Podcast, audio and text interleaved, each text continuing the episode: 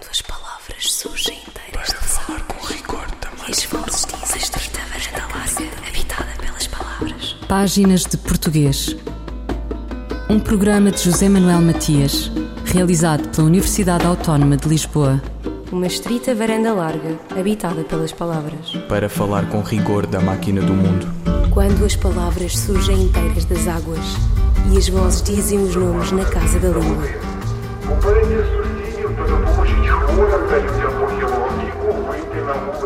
É uma palavra que arranha. É a pata ungulada que penetra na pele, o incêndio e a sombra que uivam na paisagem. Coloca as tarântulas de aço, a razão aracnídea onde as presas são os heróis que iluminam e devoram as presas. Surge da caverna, ela, a guardiã da morte. É o rosto das casas, esse corpo esquartejado da paisagem. É onde soluça a voz humana. Guerra foi a palavra mais procurada na rede em 2022. A sequenciação das consultas reflete a grande perturbação, porque à palavra guerra os internautas digitaram ou leram outros vocábulos chamejantes: ciberataques, abusos, inflação, juros, nuclear, seca, urgências, energia, rainha. Trata-se de uma espécie de contacto, contágio. Quantas palavras? varanda larga, habitada pelas palavras. Falar com rigor da máquina do As terminologias são os conjuntos das palavras e expressões específicas empregadas num dado domínio científico e técnico.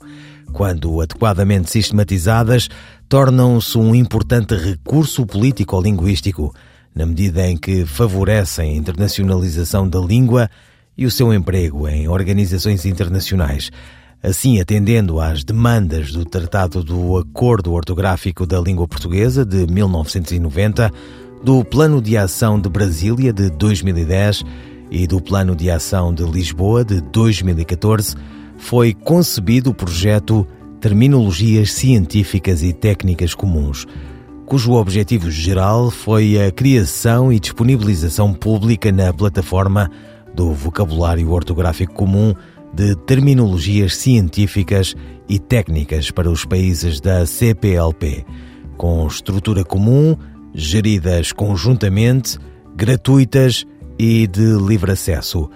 O número 9 da revista Platô, editada pelo Instituto Internacional da Língua Portuguesa, inclui ampla matéria sobre o assunto. Páginas de português conversa com a professora Gladys Almeida, da Universidade de São Carlos, Estado de São Paulo, Brasil. O projeto das terminologias científicas e técnicas comuns, uh, cuja sigla TCTC, né? Ele, ele surge, eh, na prática, ele surgiu a partir do VOC, Vocabulário Ortográfico Comum do Português, né? Mas, na verdade, quando a gente volta para o texto do Acordo Ortográfico de 90, especificamente o segundo parágrafo do, desse texto, ali está claramente expresso que o que se deseja é a construção de um vocabulário científico e técnico em português de todos os países, ali que os signatários do acordo, né? Então, se a gente fosse levar ao pé da letra aquele texto do acordo, o trabalho começaria pelas terminologias, né? Mas o que ocorre? Ocorre que as terminologias elas habitam o léxico da língua, elas já estão funcionando no léxico, ou seja, nas palavras da língua, né? Basta ver que uh, se a gente procura alguma palavra num dicionário de língua, essa palavra, dentre tantas definições, ou melhor, as acepções da palavra, quando tem mais de uma, Eventualmente, alguma dessas acepções tem um sentido técnico, científico, um sentido próprio. E aí vem com uma rubrica. Por exemplo, astronomia, aquilo significa tal coisa. Filosofia, aquilo significa tal coisa. Então, a verdade é que, se organizamos o vocabulário da língua, neste vocabulário já há terminologias. Então, foi esse o caminho que nós fizemos, né? E a razão também por ter começado pelo vocabulário ortográfico comum e, e, buscando as palavras que estão na língua já ocorrendo, teve a ver também com o fato de o IUTEC, à época, 2010, ter já feito lá no portal da língua portuguesa, já ter organizado um, um enorme corpus do português de Portugal e construído um vocabulário, né? Então, já havia, vamos dizer assim, um cenário computacional interessante, porque por trás desse portal da língua portuguesa, em que a gente buscava as palavras da língua, é, esse portal já tinha ferramentas computacionais interessantes para, por exemplo, quando eu buscava um verbo, ele já me dava toda a flexão verbal daquele verbo. Quando eu buscava um, um substantivo, já me dizia se o substantivo, se tivesse feminino, qual seria, como se resolve o plural de determinadas palavras, com todas as variações de plural do português. Então, havia já um cenário linguístico, lexical, computacional, é, extremamente interessante, feito pelo IUTEC, à época, né, na, coordenado inclusive pela Margarita Correia. Quem trabalhou muito nesse projeto foi José Pedro Ferreira, então, aproveitando este cenário todo, a, o que, que nós fizemos? Começamos, então, a, a incluir os, os, os vocabulários nacionais dos países, a partir do trabalho que eles fizeram, né? De construir os seus corpora, ou seja, conjunto de textos da língua, textos escritos, Aí a ideia era, quando se fala isso na minha língua, quando se escreve essa palavra na minha língua, se escreve de que jeito, né? Quais, quais são as palavras que, que circulam na, na minha variedade do português, né? Então, cada país fez essa tarefa, né? E, ao final, se ampliou esse, vamos dizer, esse léxico do português, que inicialmente continha a variedade portuguesa apenas, né? Então, ora, se os termos habitam os termos técnicos habitam o qualquer vocabulário uh, total da língua, a gente, ao fazer o vocabulário, a gente já tem ali os termos. O que, que precisava, então, a partir disso? Identificar no VOC quais palavras que também funcionariam como termos técnicos e, se sim, em que áreas. E aí precisaria, então, validar junto aos países se eles reconhecem aquilo como termo. Essa foi uma das primeiras, um, foi, na verdade, essa foi a primeira fase do projeto, né? Que teve um. exigiu, ou melhor, demandou do, do, da equipe central muito trabalho técnico. E qual é que é a importância deste projeto para a língua portuguesa? Do ponto de vista das relações internacionais e econômicas, é fundamental, porque digamos que eu esteja, vou falar do ponto de vista econômico primeiro, né? Digamos que o Brasil esteja produzindo determinado determinada commodity ou produto e quer exportar isso para a União Europeia ou quer exportar, exportar para a China, a Rússia, sei lá, os BRICS, do qual a gente faz parte. Só que as coisas que nós fazemos, os processos, os produtos, os métodos, os serviços, nós nomeamos de determinada maneira. E quando a gente vai combinar ou comparar essa nomeação com como se diz em Portugal aquela coisa, ou em Angola, ou em Moçambique, ou em São Tomé e Príncipe, por aí vai, a, a, as discrepâncias são imensas. Então, imagine no cenário de comercialização, eu quero fazer um, um, um acordo bilateral, ou agora, por exemplo, que acabou de tomar posse o Lula, e, e, e, recebeu aqui os chefes de Estado de Angola, São Tomé e Príncipe, Portugal. Digamos que quiséssemos fazer acordos entre os, esses países da CPLP, econômicos, como que nós vamos chamar as coisas que nós vamos importar? Como nós vamos, cada um vai chamar de um jeito. Então, na hora que isso vira documento oficial escrito para esses acordos, isso é um problema.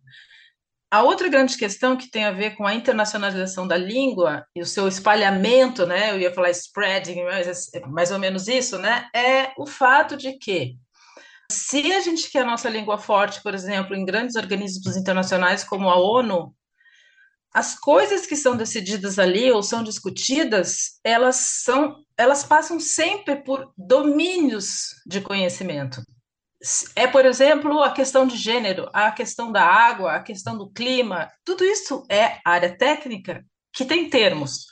Então, se o a língua portuguesa não tem sistematizado como se diz o quê ou quais as possibilidades de dizer aquilo, o que, que a gente está fazendo? A gente está simplesmente fazendo um apagamento do português, porque aquele tradutor que está numa cabine da ONU, ele não tem como traduzir, porque não tem um termo próprio que foi definido para a língua portuguesa, um ou dois ou três, não importa, que haja sinonímia, mas que aquilo foi sistematizado como essas são as formas de dizer este conceito na nossa língua. Se a gente não dá isso para qualquer tradutor desses organismos internacionais, simplesmente eles não conseguem traduzir. E o que ocorre? Ocorre uma criação de termo ad hoc. A gente acaba delegando para o tradutor, naquela hora, a escolha. Então, entende que é, o que a gente cria? Gladys Almeida, linguista e professora da Universidade Federal de São Carlos, Estado de São Paulo, Brasil sobre o projeto Terminologias Científicas e Técnicas Comuns, uma iniciativa do Instituto Internacional da Língua Portuguesa com participação do Sistema Universitário dos Países da CPLP.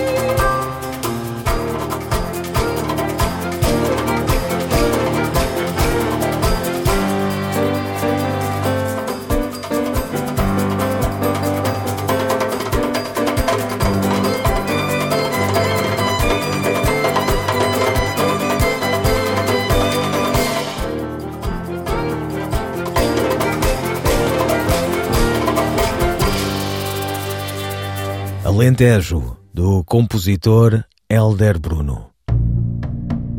Fulgurações do nosso idioma. Um apontamento da professora brasileira Edleise Mendes. Esta semana, Edleise Mendes fala sobre língua e democracia. Dias depois do mundo ter ficado chocado com imagens do ato terrorista perpetrado por milhares de pessoas apoiantes do ex-presidente brasileiro Jair Bolsonaro. Os falantes de português integram uma grande comunidade distribuída em todos os cantos do globo e que tem como característica fundamental a sua enorme diversidade social, cultural e linguística.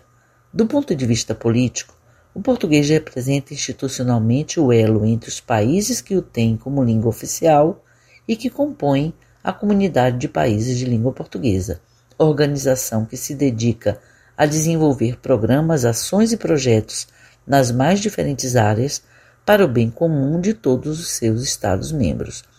Nenhuma outra fonia possui uma instituição dessa natureza, a não ser a lusofonia. Como instituição multilateral e supranacional, a CPLP também tem como princípios garantir a representatividade de seus países integrantes, fortalecer os direitos fundamentais de nossas sociedades, valorizar a diversidade de suas culturas e defender os direitos humanos e a democracia. Mas assegurar esses princípios nem sempre tem sido tarefa fácil, visto que as instabilidades econômicas e políticas e as diferenças de regime de governo têm, por vezes, afetado alguns dos nossos países, mais afeitos a conflitos de poder e até a tentativas de golpe de Estado. No Brasil, por exemplo, a comunidade lusófona e todo mundo assistiram com assombro os acontecimentos do dia 8 de janeiro de 2023, quando uma turba de negacionistas, ditos bolsonaristas, invadiram a Praça dos Três Poderes em Brasília, depredando de modo criminoso as sedes dos três poderes da República: o Superior Tribunal Federal, o Palácio do Planalto e a Assembleia Legislativa.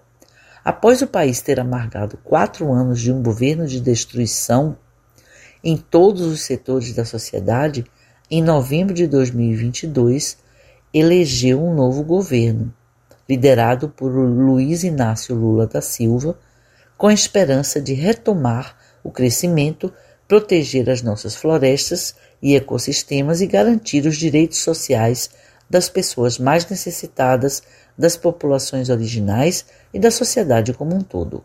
Mas o fascismo, uma vez alimentado, deixa as suas entranhas na sociedade. Quando menos esperamos, ele eclode. Símbolos da cultura nacional, edifícios históricos, obras de arte, mobiliário histórico, documentos do governo foram vandalizados e destruídos. No entanto, o Brasil construiu a sua democracia a duras penas e tem como baluarte que não se pode abalar. De toda a CPLP, de todas as partes do globo, chegaram manifestações de apoio ao governo democraticamente eleito e de repúdio à tentativa de golpe por parte do grupo político do ex-presidente.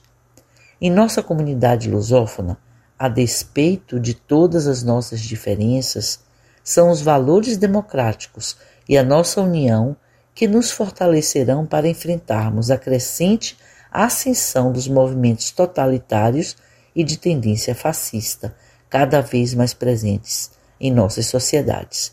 Para isso serve a democracia para unir aqueles que defendem a soberania dos povos, a igualdade de direitos e o respeito à liberdade política, cultural e de pensamento. A crónica de Edles Mendes esta semana sobre língua e democracia. Quantas palavras?